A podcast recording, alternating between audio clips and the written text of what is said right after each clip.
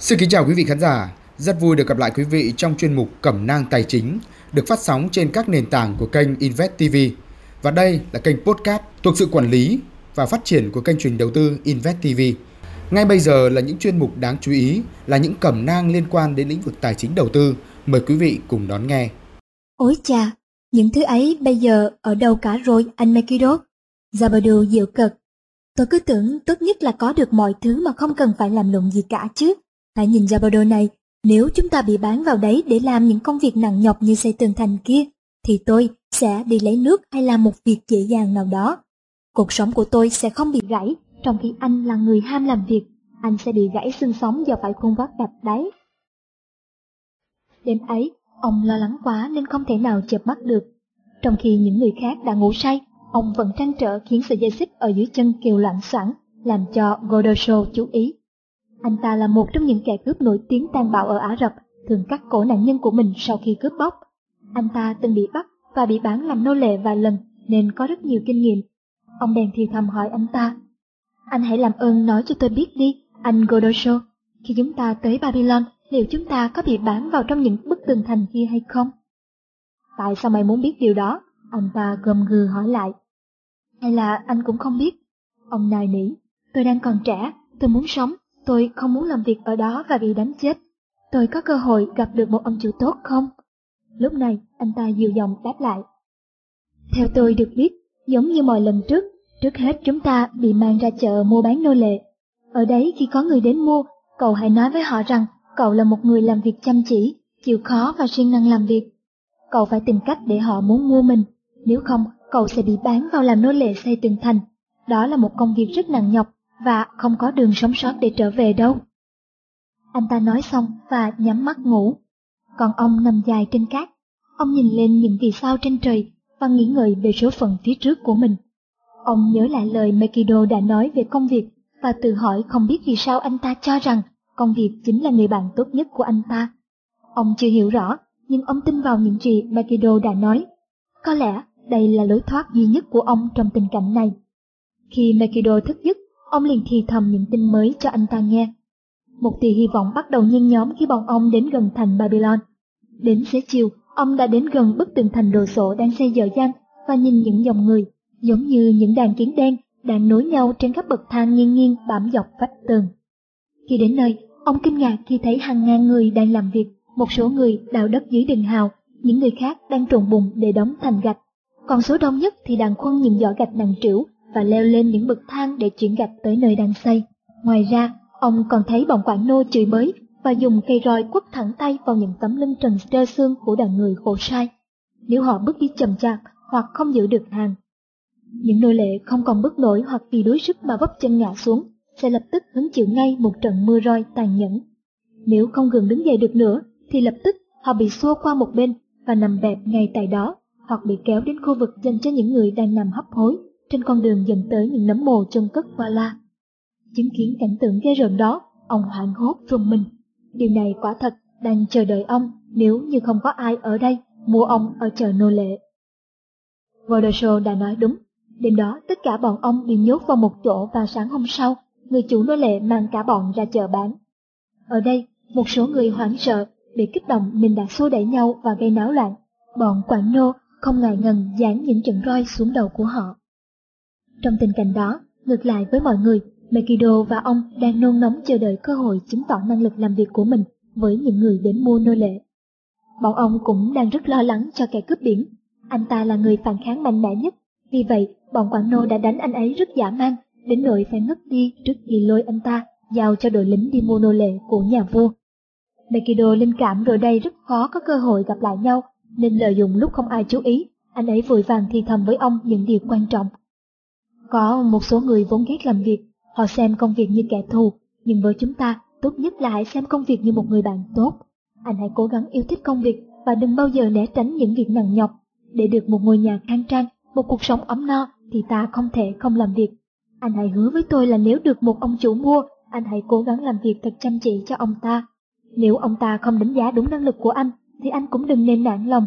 Luôn nhớ rằng, cần phải làm việc, cứ làm việc sao cho tốt và làm hết khả năng của mình Điều đó không những sẽ mang lại cho anh một cuộc sống no đủ, mà anh còn có thể nhờ đó mà chuộc lại cuộc đời tự do của mình đấy.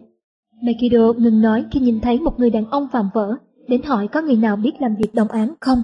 Mekido tiến đến và hỏi về công việc trang trại mùa màng của ông ta, rồi sau đó thuyết phục ông ta rằng mình là một người rất thành thạo công việc đồng án. Sau cuộc thương lượng ráo riết, người đàn ông đó đã bỏ ra một túi tiền nặng trịch để mua Mekido. Rất nhanh sau đó, Mekido đi theo và mất hút cùng với ông chủ mới của mình. Một số người khác cũng đã được bán đi trong buổi sáng hôm đó. Vào buổi trưa, Godosho tiết lộ với ông người buôn nô lệ đó không lưu lại ở đây quá hai đêm.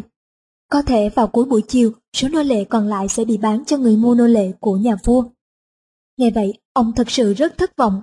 Đúng lúc đó, một người đàn ông khá mập mạp thả bộ đến và cất tiếng hỏi có ai đã từng làm thợ làm bánh mì không. Ông liền bước tới gần ông ta và nói, tại sao một người thợ làm bánh mì kỳ cựu như ông lại cần một người thợ làm bánh khác? Ông vẫn có thể dạy cho một người nào đó như tôi chẳng hạn cách làm bánh mà. Hãy nhìn vào tôi này, tôi còn trẻ tuổi, khỏe mạnh và lại ham thích làm việc. Hãy cho tôi một cơ hội để làm hết sức mình và mang lại nhiều tiền bạc cho ông. Ông ấy có ấn tượng ngay với thái độ đầy thiền chí của ông và bắt đầu thương lượng với người buôn nô lệ. Gã ấy vốn không hề chú ý tới ông từ khi mang ông tới đây, nhưng bây giờ thì hoanh hoang, khoác loát, nói về những khả năng, sức lực và tài cán của ông để đòi tiền cao hơn. Ông cảm thấy mình giống như một con bò trong cuộc thương lượng đó. Cuối cùng cuộc thương lượng cũng kết thúc, ông ra đi cùng với người chủ mới của mình và tự an ủi rằng dù sao mình cũng đã gặp may. Chỗ ở mới của ông khá tốt, ông Nananat, chủ mới của ông đã dạy cho ông cách giả lúa mì trong cối đá, rồi đến cách đốt lửa trong lò và cách nghiền hạt mè cho thật nhỏ để làm bánh mật ong. Ông được cho ngủ trong kho cất giữ ngũ cốc. Bà Swati, người nô lệ làm quản gia của ông Nananat, luôn cho ông ăn uống đầy đủ vì ông vẫn thường giúp bà ấy làm những công việc nặng nhọc. Đây chính là cơ hội mà ông từng mong muốn để làm việc chăm chỉ và để tỏ ra xứng đáng với ông chủ của mình. Ông hy vọng công việc sẽ giúp ông có điều kiện chuộc lại sự tự do của mình trong tương lai. Quả thật ông Nananat rất vui khi thấy ông có thiện chí học hỏi. Sau cùng, khi ông đã thành thạo công việc nướng bánh, ông ấy đã dạy cho ông biết cách làm bánh mật ong. Chẳng bao lâu sau, ông đã hoàn toàn thạo nghề làm bánh. Thế là ông Nananat không cần phải nhúng tay vào bất cứ việc gì trong lò bánh, vì mọi việc đã có ông làm hết. Tuy nhiên, bà Swasti lắc đầu bảo nhỏ với ông rằng, nhàn cư vi bất thiện. Bà lo rằng ông chủ quá rảnh rang sẽ là điều không hay, vì bà đã từng thấy rất nhiều người như thế. Nhưng ông không quan tâm đến những lời bà Swasti nói. Ông nghĩ đã tới lúc mình cần nghĩ cách làm thế nào để có thể kiếm ra tiền và chuộc lại sự tự do cho chính mình. Thông thường công việc ở lò bánh kết thúc vào buổi trưa, nên ông nghĩ ông Nananat chắc hẳn sẽ đồng ý cho ông làm bánh đi bán vào buổi chiều, bởi vì công việc này cũng sẽ mang lại cho ông ấy một số tiền. Thế là ông trình bày ý định của mình với ông Nananat. Thưa ông, nếu tôi tận dụng những buổi chiều rảnh rỗi để làm bánh và đi bán kiếm thêm tiền cho ông, thì ông có sẵn lòng chia cho tôi một ít để tôi mua sắm những món đồ cần thiết cho cuộc sống của mình không? Chia chứ, chia chứ, ông Nananat nói ngay. Đây quả thật là một ý kiến rất hay, mày cứ bán với giá hai xu một cái, một nửa số tiền thu được, tao sẽ dùng để trả tiền bột mì, mật ong và củi lửa, số còn lại ta sẽ chia đôi. Ông rất vui sướng về tính tình rộng rãi của ông Nananat và yên tâm thực hiện kế hoạch của mình. Thế là một phần tư của số tiền kiếm được trong một ngày đi bán bánh sẽ là của ông. Đêm đó ông thức rất khuya để làm một cái khay bánh đi bán dạo. Ông Nananat cho ông một cái áo cũ và ông nhờ bà Swasti vá lại những chỗ rách rồi đem giặt giũ sạch sẽ để chiều mai mặc vào mà đi bán bánh. Chiều hôm sau đó, ông đội một khay bánh mật ong lớn trông rất ngon lành và được bày rất bắt mắt đi dọc theo các con phố, cất tiếng rau hàng luôn miệng. Đầu tiên, chẳng thấy ai chú ý đến cả. Ông cảm thấy rất thất vọng nhưng vẫn cố gắng tiếp tục rao bán. Vào xế chiều, mọi người bắt đầu đói bụng nên mua rất nhiều. Chẳng mấy chốc, cả khay bánh đã bán hết. Ông Nananat rất hài lòng với kết quả công việc của ông và vui vẻ trích ra cho ông một phần tư số tiền như đã thỏa thuận trước đó. Ông hết sức mừng rỡ vì từ đây ông đã có những đồng tiền riêng của mình. Mekido quả thật rất có lý khi bảo rằng ông chủ sẽ đánh giá đúng mức kết quả công việc của những người nô lệ. Đêm ấy, ông không ngủ được. Một mặt ông rất phấn khởi trước sự thành công ngoài sự mong đợi của mình. Mặt khác, Ông mãi tính toán xem nếu với kết quả như thế thì một năm sau ông sẽ kiếm được bao nhiêu tiền và cần bao nhiêu năm ông mới chuộc được sự tự do của mình. Sau đó hàng ngày ông tiếp tục mang khay bánh đi bán. Chẳng bao lâu sau ông đã có một số khách hàng quen thuộc và một trong những người khách đó không ai khác chính là ông nội của cháu, ông Arat Gula. Lúc đó ông cháu là một nhà buôn thảm, thường mang hàng hóa chất đầy trên lưng một con lừa đi khắp thành phố cùng với một người nô lệ da đen đi theo để dắt lừa và khiêng thảm. Mỗi ngày, ông Arad đều mua hai cái bánh, một cho mình và một cho người nô lệ, đồng thời hay nán lại trò chuyện với ông trong lúc ăn bánh. Một hôm, ông nội của cháu đã nói với ông một câu mà có lẽ suốt cuộc đời ông không bao giờ quên đi được. Ông ấy nói rằng, tôi rất thích bánh của cậu, nhưng tôi còn thích hơn cách bán hàng rất dễ mến. Nếu cậu vẫn luôn vận dụng cách thức này, thì nó có thể giúp cậu đạt được nhiều thành công hơn đấy. Cháu có hiểu được không Hanagula? Những lời nói như thế rất có ý nghĩa đối với một chàng trai nô lệ sống đơn độc giữa một vương quốc xa lạ và rộng lớn lúc bấy giờ. Nó đem lại sức mạnh, niềm tin mãnh liệt để ông có thể phấn đấu nhằm thoát khỏi thân phận hầm hiu của mình. Ngày tháng cứ thế trôi qua, số tiền ông tích lũy được ngày càng nhiều. Công việc đã chứng tỏ nó là người bạn tốt nhất của ông. Tuy nhiên trong lúc ông rất hạnh phúc thì bà Swasti lại thấp thỏm lo lắng. Tôi chỉ sợ ông chủ lại vướng vào những trò đỏ đen thôi. Bà ấy thường nói như vậy với ông. Cho đến một ngày, ông hết sức vui mừng gặp lại Mekido trên đường phố. Anh ấy đang dắt ba con lừa chất đầy rau quả đi ra chợ. Hiện nay tôi rất khấm khá, anh ta bảo. Ông chủ của tôi đánh giá đúng năng lực của tôi nên đã cho tôi làm quản lý. Nhìn đây này, ông ấy đã tin cậy giao công việc mang hàng ra chợ bán cho tôi. Công việc đã giúp tôi gường dậy sau những nghịch cảnh của cuộc đời. Một ngày nào đó, nó sẽ giúp tôi chuộc lại sự tự do của mình. Rồi tôi cũng sẽ có một trang trại riêng, một bầy gia súc riêng. Ông và Megiddo trò chuyện rất lâu rồi chia tay, anh ta vẫn không quên nhắc nhở ông hãy chăm chỉ làm việc. Mekido đúng là một người bạn khôn ngoan và tốt bụng đối với ông. Cuộc sống của ông vẫn cứ thế trôi qua, nhưng dường như càng ngày ông Nanadab càng sốt ruột trong đợi ông đi bán về. Ông ta chờ ông về để chi tiền. Ngoài ra ông ấy còn hối thúc ông phải đi đến nhiều nơi để bán hàng và kiếm tiền nhiều hơn. Do vậy, ông đã bắt đầu đi ra phía ngoài thành để mời những tên cai quản nô lệ mua bánh. Thật lòng ông không thích tiếp xúc với những kẻ thô lỗ và tàn bạo này, nhưng ông cũng nhận thấy họ là những khách hàng lớn, thường mua một lúc nhiều bánh chứ không chỉ một vài cái như những người khác. Một ngày nọ, ông bất ngờ gặp lại Zabadu trong đám người nô lệ đang sắp hàng chờ lấy gạch trên thành. Trong anh ta rất đáng thương, người còng cõi, xác xơ, lưng hằng lên những lằn roi của bọn cai quản. Ông cảm thấy thật xót xa, nên chia cho anh ta một cái bánh. Zabado vội vàng nhét ngay vào miệng, ngố ngố như một con vật đói khát lâu ngày. Thoáng thấy vẻ thèm thuồng trong đôi mắt của anh ta, ông cảm thấy lo sợ nên đã bỏ chạy trước khi Zabado vô lấy khay bánh.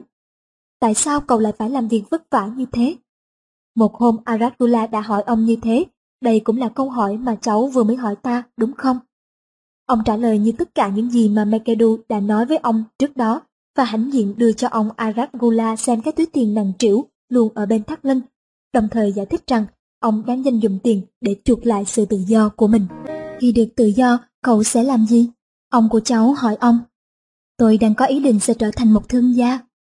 Theo tôi thì chắc chắn sau này, cậu sẽ là một thương gia thành đạt, giàu có. Ông của cháu nói tiếp, chắc cậu không biết, hiện giờ chính tôi cũng là một nô lệ.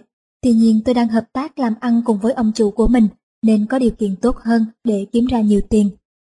Xin ông đừng nói nữa. Hadangula chen vào, cháu không muốn ông biêu xấu ông của cháu bằng những lời dối trá như thế. Ông cháu không hề là một nô lệ. Đôi mắt của Handagula lộ vẻ tức giận. Sarunada vẫn giữ giọng nói điềm tĩnh. Ông rất kính phục ông của cháu bởi vì ông ấy đã vượt qua được số phận nô lệ và trở thành một người công dân gương mẫu nhất ở vùng Damascus. Cháu là cháu nội của ông Arad Gula, nhưng cháu có kế thừa được những đức tính ưu việt của ông cháu không? Cháu có đủ bản lĩnh để đối diện với sự thật hay chỉ muốn sống trong những suy nghĩ ảo tưởng và giả dối mà thôi? Handagula ngồi thẳng người trên lưng con lạc đà và xúc động đáp lại. Mọi người đều rất yêu mến ông nội của cháu. Ông ấy đã làm rất nhiều việc thiện. Khi nạn đói xảy ra, ông đã mua ngũ cốc từ Ai Cập trở về Damascus để phân phát cho dân chúng và nhờ vậy mà không có ai chết đói cả. Thế mà bây giờ ông lại bảo ông cháu là một kẻ nô lệ khốn khổ ở Babylon. Sự thật, ông Aradgula là một nô lệ khi vẫn còn ở Babylon.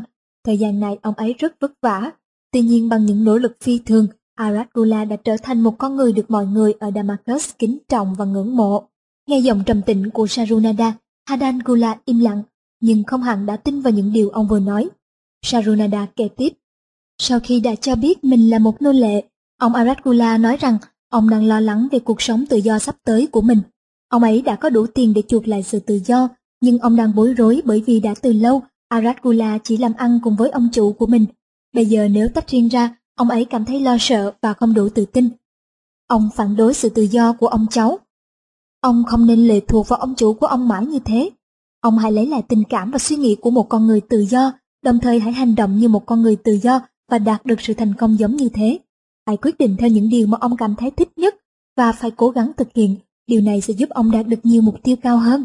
Ông Aracula rất vui sướng khi nghe lời khuyến khích của ông và nói rằng ông ấy cảm thấy xấu hổ về sự hèn kém trong những lời nói vừa rồi của mình. Ông nội của cháu đã nói với ông ngay lúc đó rằng ông ấy sẽ nhanh chóng chuộc lại sự tự do và trở thành một người kinh doanh độc lập.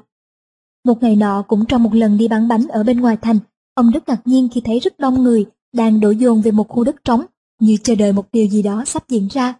Ông níu một người lại hỏi, người đó đáp rằng, anh chẳng hay gì sao, một nô lệ đã giết chết một người lính của nhà vua và bỏ trốn. Nhưng họ đã bắt được tên nô lệ ấy và hôm nay sẽ đem hắn ra hành hình bằng cách quất roi cho đến chết. Nhà vua cũng có mặt ở đấy. Đám đông vây kính nơi hành hình, ông sợ nếu đến gần thì khay bánh mật sẽ bị lật đổ nên trèo lên bức tường thành đang xây dở để nhìn xuống. Ông đã thấy vua Nebuchadnezzar ngồi trên cổ xe ngựa lồng lẫy đến xem hành hình. Quả là ông chưa bao giờ biết được sự giàu sang thật sự cho đến khi nhìn thấy tận mắt nhà vua Nebuchadnezzar đội cái mũ giáp vàng, mặc chiếc áo nhung gấm sang trọng và ngay cả rèm cửa của chiếc xe ngựa cũng bằng loại vải màu vàng quý hiếm. Ông không nhìn được cảnh họ đánh đập người nô lệ, mặc dù ông nghe rất rõ tiếng kêu thét thảm thiết của người đó. Ông thắc mắc không hiểu tại sao một ông hoàng quý phái sang trọng như thế lại đành lòng nhìn cảnh trừng phạt thảm khốc ấy và đùa cợt vui vẻ cùng với những người khác. Họ xem những hành động vô nhân đạo này là hình phạt đích đáng dành cho những người nô lệ dám nổi loạn chống lại nhà vua. Sau khi người nô lệ ấy chết, xác được treo ngược lên một cây sao để cho mọi người đều nhìn thấy. Chờ khi đám đông tàn bớt, ông mới tiến đến gần. Bề bết máu và bùn đất trên ngực của người nô lệ khốn khổ ấy vẫn còn hình xăm con rắn biển mà ông đã từng biết. Ông bàng hoàng nhận ra đó chính là kẻ cướp biển ngày trước. Hôm sau, ông tình cờ gặp lại ông của cháu thì ông ấy đã hoàn toàn thay đổi. Ông ấy chào ông rất nhiệt tình. Người nô lệ mà cậu biết trước đây giờ đã là một người tự do rồi. Quả thật khi đã được tự do, tôi nhận thấy cuộc sống tốt đẹp hơn rất nhiều. Bà vợ của tôi vô cùng sung sướng. Bà ấy là người tự do và là cháu gái ông chủ trước đây của tôi. Chúng tôi quyết định sẽ chuyển nhà đến một nơi khác để làm ăn sinh sống.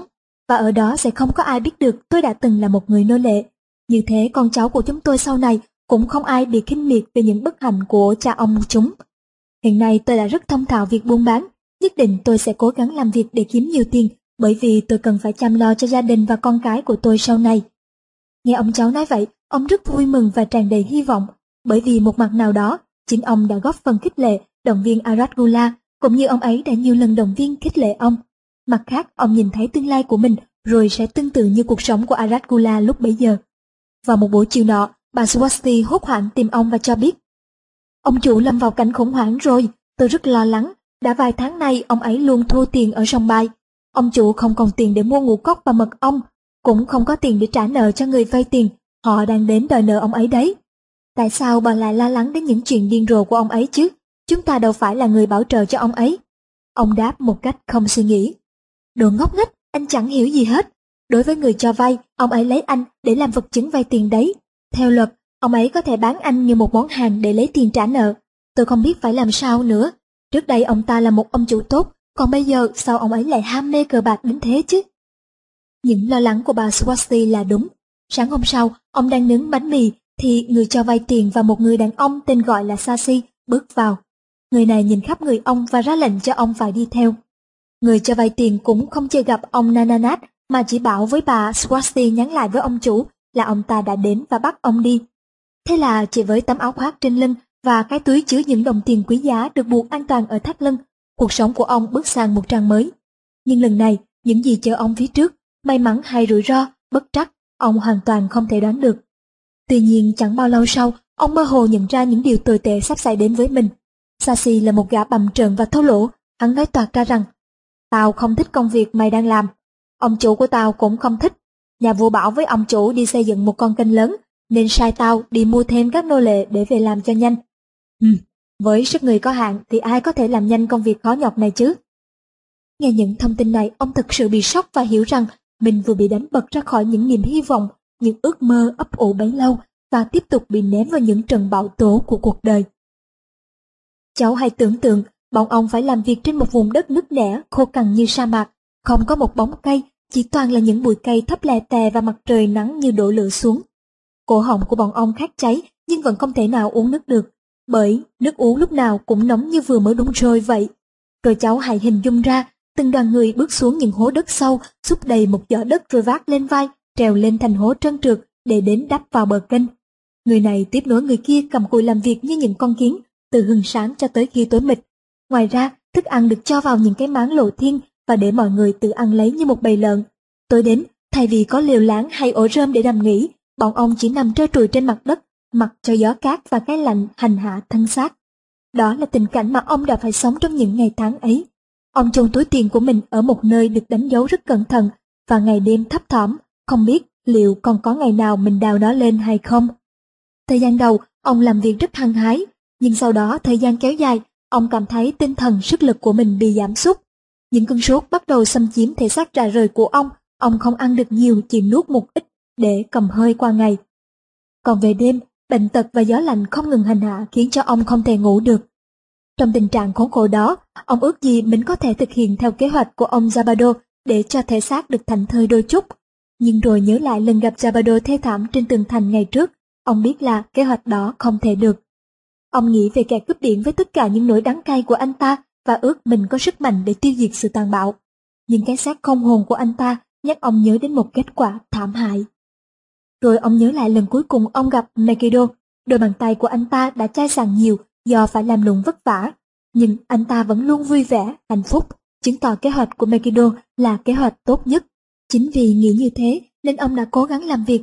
Nhưng tại sao công việc lại không mang đến niềm vui và hạnh phúc cho ông như đã mang lại cho Makido Tại sao cuộc đời của ông luôn gặp những chuyện không may như thế, mặc dù ông đã nỗ lực rất nhiều?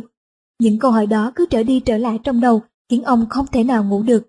Có vẻ như cuộc sống của ông đã đi vào bế tắc. Vài hôm sau, bỗng nhiên Sashi sai người đến, gọi ông và bảo rằng ông chủ cũ của ông cho gọi ông trở về Babylon. Ông vô cùng mừng rỡ và bí mật đi đào túi tiền quý giá của mình, cuộn nó vào trong mảnh áo choàng rách trước khi lên đường. Qua phút mừng rỡ ban đầu, mặc dù được ngồi trên lưng lạc đà trở về nhà ông Nananat, ông vẫn không sao thoát khỏi lo lắng. Tại sao ông lại được gọi về Babylon? Phải chăng ông sắp đón nhận những trận cuồng phong mới của cuộc đời? Ông đã làm những gì để bị trừng phạt nhiều như thế? Ông còn gặp những bất hạnh nào nữa không?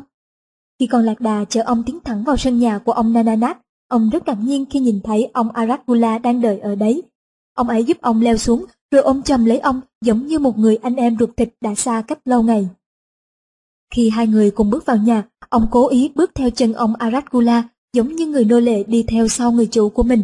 Nhưng ông ấy không chịu, ông Arat đặt tay lên vai ông và nói, Tôi đã cho người đi tìm cậu khắp nơi, khi tôi hoàn toàn thất vọng thì gặp được bà Swasti. Bà ấy chỉ tôi tới chỗ người cho vay tiền và nhờ ông ta đưa tôi đến nhà người chủ đang sở hữu cậu. Tôi phải trả một cái giá rất cao cho sự tự do của cậu, nhưng cậu hoàn toàn xứng đáng với điều đó.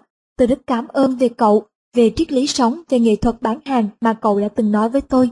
Nó đã giúp tôi có được sự thành công như ngày hôm nay đấy. Triết lý đó của ông Megiddo chứ không phải của tôi đâu. Ông bối rối nói với ông Arab. Của Megiddo và của cậu nữa. Xin cảm ơn cả hai người. Chúng ta hãy tới Damascus. Tôi rất muốn mời cậu hợp tác làm ăn với tôi vì ngay bây giờ cậu là một con người tự do. Nói xong, ông Arab rút mảnh đất sét từ trong cái áo chàng ra. Trên đó có khắc rõ số tiền chuột, rồi nâng lên khỏi đầu và ném mạnh xuống. Thay đất sét vỡ thành trăm mảnh, ông Arab còn dẫm đạp lên những mảnh vụn đó cho đến khi chúng biến thành bụi. Ông vô cùng xúc động và không cầm được nước mắt. Ông không bao giờ quên được thời khắc đó. Ông của cháu chính là ân nhân, là người mà ông kính trọng suốt đời. Cháu thấy đấy, chính trong thời kỳ bi đát nhất của cuộc đời, công việc vẫn luôn chứng tỏ là người bạn tốt nhất của ông. Lòng ham thích làm việc đã giúp ông thoát khỏi kiếp nô lệ. Chính nó cũng giúp ông tạo được ấn tượng tốt đối với ông nội của cháu, khiến ông ấy chọn ông làm người hợp tác làm ăn sau này. Haran Gula hỏi xen vào, bí quyết để kiếm ra nhiều tiền của ông nội cháu là gì hả ông? Bí quyết đó là ham thích làm việc, Sarunada đáp rõ từng tiếng. Và chính bí quyết này đã đem lại cho ông ấy nhiều phần thưởng xứng đáng. Cháu bắt đầu hiểu ra rồi, Hadangula cất giọng chân thành. Công việc đã giúp ông cháu gặp gỡ với nhiều bạn bè, họ cũng là những người mến mộ tài năng và sự thành công của ông cháu. Công việc cũng tạo ra nhiều của cải giá trị tạo điều kiện cho ông cháu làm những công việc có ích cho xã hội và được mọi người kính trọng. Vậy mà trước kia, cháu vẫn thường cho rằng công việc chỉ dành cho những người nô lệ. Cuộc sống đem lại nhiều thú vị cho con người, Sarunada nhận định. Mỗi người đều có một vị trí riêng và công việc hẳn nhiên không chỉ dành cho người nô lệ. Ông cũng không kết thân được với nhiều người khôn ngoan, ông cũng không rèn luyện được những đức tính tốt như kiên nhẫn, cần cù và chịu khó. Và tất nhiên, cuộc sống của ông sẽ không bao giờ được như ngày hôm nay. Sarunada và Hadangula ngồi trên lưng lạc đà đi dưới bóng râm của những bức tường cao vút dẫn đến những cánh cổng bằng đồng đồ sộ của vương quốc Babylon. Khi họ tiến vào cổng, những người lính gác cổng liền dậm mạnh gót chân và kính cẩn chào Sarunada, một công dân danh dự của vương quốc. Cháu luôn mong muốn được trở thành một người giống như ông nội của cháu, Hadangula quả quyết với Sarunada. Trước kia cháu đã không nhận thức đúng về con người của ông cháu. Nhờ ông, giờ đây cháu đã hiểu và càng ngưỡng mộ và yêu mến ông cháu nhiều hơn. Cháu nghĩ rằng mình sẽ không bao giờ trả hết ơn của ông khi ông kể cho cháu nghe bí quyết thành công của ông cháu và hết lòng giúp đỡ cháu. Từ hôm nay trở đi, cháu sẽ vận dụng bí quyết đó để bắt đầu buôn bán như ông của cháu đã làm trước đây. Nó thích hợp với hoàn cảnh thực tế của cháu hiện giờ hơn là những món đồ trang sức và bộ quần áo lè lẹt này. Nói xong, Adangula lần lượt lột những khoen tay, rồi những chiếc nhẫn trên các ngón tay và ném mạnh về phía sau. Mạnh mẽ và cương quyết, chàng thúc lạc đà sải bước theo con người uy nghiêm dẫn đầu đoàn lữ hành ấy. Lịch sử thành cổ Babylon Khi đề cập đến sự phồn thịnh của một đất nước, nhiều người thường nghĩ đến những lâu đài xa hoa lộng lẫy, những vùng đất nhiều tài nguyên thiên nhiên phong phú như rừng cây, quặng mỏ và thời tiết khí hậu ôn hòa. Nhưng đối với Babylon, một vương quốc giàu có bậc nhất thời cổ đại thì không phải như vậy. Vương quốc Babylon tọa lạc bên cạnh dòng sông Euphrates trong một thung lũng bằng phẳng nhưng khô cằn và nắng hạn. Nó không hề có những rừng cây, quặng mỏ và đá để xây dựng các công trình quân sự hay dân sự, cũng không nằm trên con đường giao thương thuận lợi. Babylon là một điển hình nổi bật của khả năng con người có thể đạt tới những mục tiêu vĩ đại bằng cách sử dụng tất cả các phương tiện mà mình có được. Sự phát triển của cả thành phố rộng lớn này đều chỉ do bàn tay con người vun đắp. Tất cả sự giàu có của nó là nhờ ở con người. Babylon chỉ có một điểm thuận lợi duy nhất là đất đai khá phì nhiêu do dòng sông Euphrates mang nhiều phù sa bồi đắp hàng năm. Nhưng để tận dụng sự ưu đãi này, những người kỹ sư thời Babylon cổ đại đã phải nghiên cứu và thực hiện một công trình vĩ đại nhất thời bấy giờ, đó là xây dựng những đập nước và vô số những kênh đào nhỏ để dẫn nước từ con sông chính vào khắp làng mạc, biến những vùng đất khô cằn thành những vùng đất trồng trọt tốt. Nhờ vậy, người dân Babylon mới có thể cấy cày, trồng trọt và chăn nuôi, có được cuộc sống sung túc giàu có trên mảnh đất quê hương mình. Đây là một trong những công trình xây dựng đầu tiên có tầm mức vĩ đại được biết đến trong lịch sử loài người. Điều may mắn là trong suốt thời kỳ tồn tại lâu dài của mình, Babylon không sản sinh ra các vị vua tham bạo có ước vọng chinh phục toàn thế giới. Những khi Babylon lâm vào chiến tranh, thì hầu hết đó là những cuộc chiến tự vệ chống lại những kẻ thù đầy tham vọng ở các xứ sở khác bị hấp dẫn bởi những kho tàng vàng bạc châu báu của Babylon mà đem quân xâm chiếm. Năm ngàn năm sau, mặc dù Babylon không còn, nhưng nó đã trở thành huyền thoại thu hút sự tình hiểu của mọi người. Ngày nay, những dấu tích thành cổ Babylon còn sót lại nằm ở châu Á, cách khoảng 600 dặm về phía đông của kênh đào Suez, thuộc hướng bắc của Vịnh Ba Tư. Nó nằm ở khoảng kinh độ 30 phía trên đường xích đạo, có khí hậu nóng và khô. Những thành quách đền đài đã biến mất, chỉ còn lại những phế tích đổ nát và vắng lặng. Ngày xưa, thung lũng bên dòng sông Euphrates là một vùng đất nông nghiệp có hệ thống tưới tiêu hết sức quy mô, dân cư đông đúc, nay đã trở thành vùng sa mạc khô cằn, lác đác với những bụi cây cằn cỗi, những đám cỏ dại đang đối đầu với gió cát để tồn tại. Những nghĩa địa của loài voi cổ đại cùng với những đoàn lữ hành dài dằng dặc của các thương gia thành Babylon cũng chỉ còn là hiện tại. Ngày nay, trên vùng đất này, thỉnh thoảng chúng ta gặp những nhóm dân du mục Ả Rập cố gắng duy trì cuộc sống khổ cực của mình một cách khó khăn nhờ vào việc chăn nuôi những bầy gia súc nhỏ. Tuy nhiên đã nhiều thế kỷ trôi qua, những người dân du mục, những nhà lữ hành đi ngang qua vùng đất này vẫn không thấy điều gì khác lạ và cũng không biết rằng bên dưới vùng đất này đang che giấu những dấu tích của một thời đại huy hoàng. Cho đến khi những nhà địa chất thu thập được nhiều mảnh gốm và gạch vỡ do những cơn mưa xói mòn đất đá phơi bày ra. Sau đó, những đoàn thám hiểm châu Âu châu Mỹ bắt đầu ồ ạt tiến đến khai quật và tìm kiếm. Họ đã vui mừng phát hiện ra những dấu tích còn sót lại của thành cổ Babylon. Babylon là một trong những vương quốc cổ đại được xây dựng bằng đất và gạch nung Trải qua thời gian hàng nghìn năm, những bức tường thành giải dầu nắng gió đã bị tan rã và quay trở về với đất cát. Nếu không nhờ vào sự phát hiện và khai quật cẩn thận của những nhà khảo cổ, có thể chúng ta sẽ không bao giờ được biết đến những công trình vĩ đại, những đình đài cung điện nguy nga tráng lệ xưa kia của Babylon đã bị vùi sâu hàng thế kỷ. Nhiều nhà khoa học đã xem nền văn minh của Babylon và những đô thị khác trong thung lũng sông Euphrates là những thành thị cổ xưa nhất dựa vào các cổ vật đã khai quật được trong đó có những mảnh đất sét nung miêu tả hiện tượng nhật thực mà người Babylon cổ đại đã chứng kiến. Các nhà thiên văn học hiện đại xác định được những thời điểm xảy ra và khẳng định nền văn minh Babylon cách thời đại chúng ta khoảng 8.000 năm về trước. Cũng nhờ vào các cổ vật, chúng ta có thể biết được rằng cách đây 8.000 năm những người Sumerit đã từng sống tại Babylon. Họ cứ ngụ trong một lãnh thổ có các tường thành bao bọc. Những nhà khoa học chỉ có thể phỏng đoán Babylon phải trải qua một thời gian rất dài trước khi đạt được các thành tựu nổi bật như thế. Vào thời kỳ này, họ đã biết xây dựng những bức tường thành vững chắc để bảo vệ đất nước, cùng một hệ thống thủy lợi quy mô để tạo điều kiện thuận lợi cho việc cày cấy trồng trọt. Ngoài ra, cư dân Babylon cũng đã có hệ thống giáo dục với những con người có tinh thần sáng tạo ham học hỏi.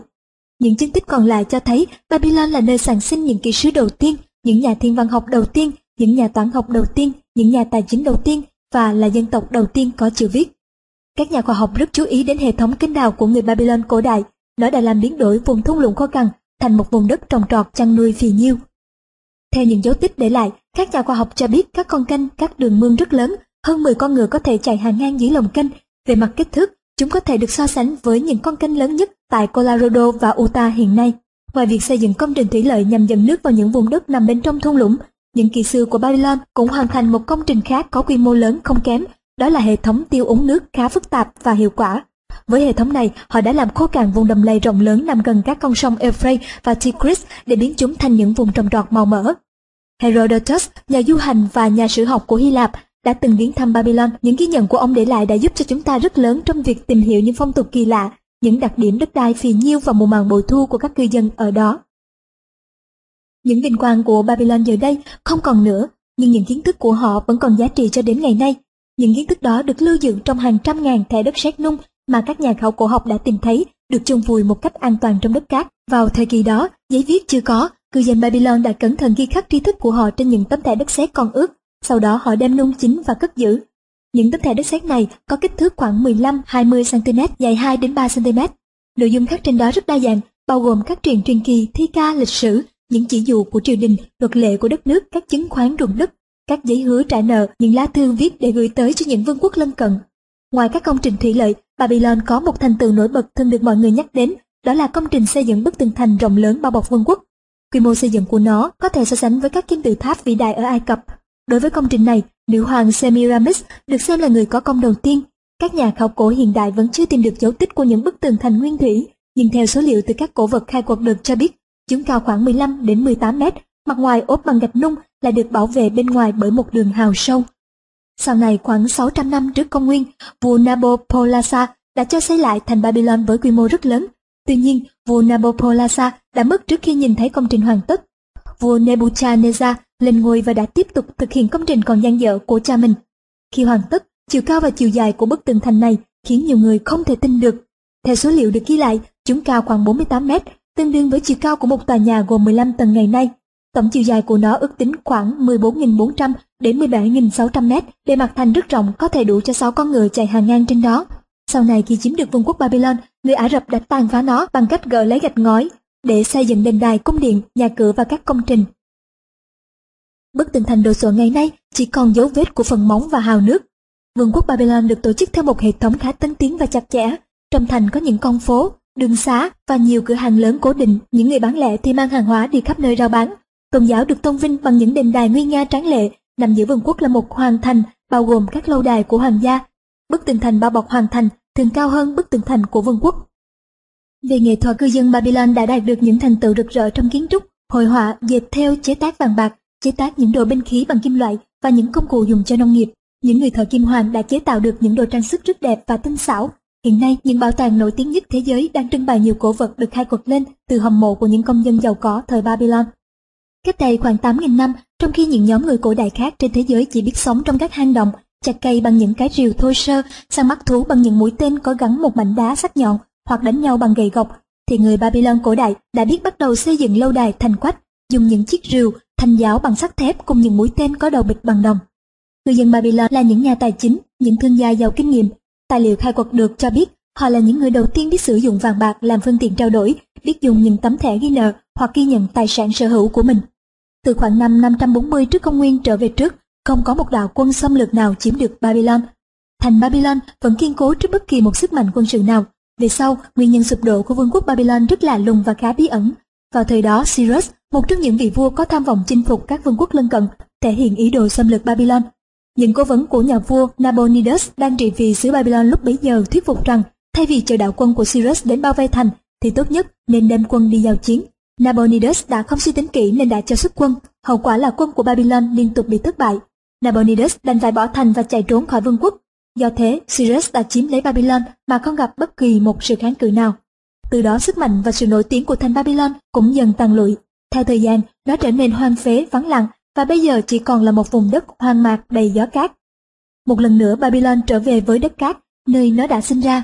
Sự hoành tráng đồ sộ và nguy nga của thành Babylon chỉ còn là huyền thoại. Có thể nói, những thành quách hùng vĩ cùng những đền đài cung điện nguy nga của Babylon đã trở thành các bụi, nhưng những tri thức, những kinh nghiệm khôn ngoan, những thành tựu nổi bật của vương quốc cổ đại này vẫn lưu truyền cho đến tận bây giờ. Có lẽ dù được mệnh danh là bất khả xâm phạm trước quân thù, nhưng thành Babylon vẫn không tránh khỏi quy luật sinh diệt của thời gian.